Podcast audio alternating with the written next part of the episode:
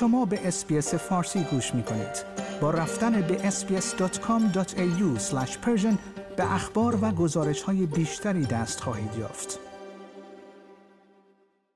ناصر کنعانی سخنگوی وزارت خارجه جمهوری اسلامی در واکنش به تکسیب اظهارات اخیر امیر عبداللهیان وزیر امور خارجه ایران از سوی آمریکا اعلام کرد که توافق مکتوب تبادل زندانی میان ایران و آمریکا به امضاع نماینده رسمی آمریکا رسیده است.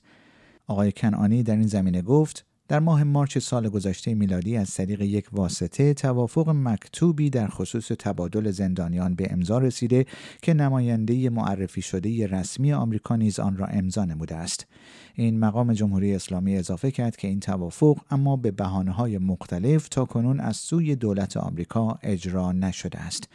اظهارات سخنگوی وزارت امور خارجه جمهوری اسلامی در حالی صورت می‌گیرد که حسین امیر عبداللهیان وزیر امور خارجه ایران روز یکشنبه مدعی شد جمهوری اسلامی و آمریکا در روزهای اخیر بر سر موضوع تبادل زندانیان به توافقهایی رسیدند.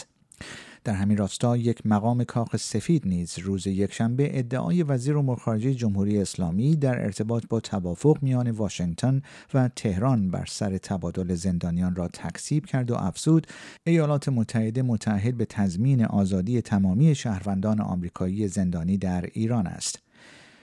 از سوی دیگر غلام حسین محسنی اژه‌ای رئیس دستگاه قضایی ایران در جلسه شورای عالی قوه قضاییه برای نخستین بار تایید کرد که دست کم 22 هزار نفر از کسانی که در فهرست اف قرار گرفتند بازداشت شدگان اعتراضات سراسری در ایران بودند.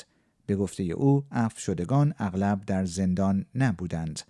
سازمان های رسمی جمهوری اسلامی هنوز آمار رسمی از شمار دستگیر شدگان اعتراضات اخیر منتشر نکردند. اما این نخستین بار است که یک مقام رسمی در ایران عفو دست کم 22 هزار نفر از معترضان بازداشت شده را تایید کرده است. در همین حال در آستانه برگزاری مراسم چهارشنبه سوری شاهزاده رضا پهلوی در توییتی با اشاره به صدها معترض کشته شده در ماههای گذشته گفت ما موظفیم نگهبان نام آنها و ادامه دهنده راهشان برای بازپسگیری ایران باشیم. شاهزاده رضا پهلوی روز دوشنبه در توییتی نوشت در سالی که رو به پایان است صدها ایرانی دلیر جان خود را فدای رهایی ایران کردند. ما موظفیم نگهبان نام این جاوید نامان و ادامه دهنده راهشان برای بازپسگیری ایران باشیم. فراخانها تصاویر و ویدیوها در شبکه های اجتماعی حاکی از آماده شدن معترضان برای برگزاری تجمع در شب چهارشنبه سوری است. و این در حالی است که عباس علی محمدیان فرمانده نیروی انتظامی تهران بزرگ به مردم پایتخت ایران هشدار داده که مأموران تحت امرش در جریان جشن چهارشنبه سوری امسال قرار است از مأموران حکومتی لباس شخصی هم استفاده کنند.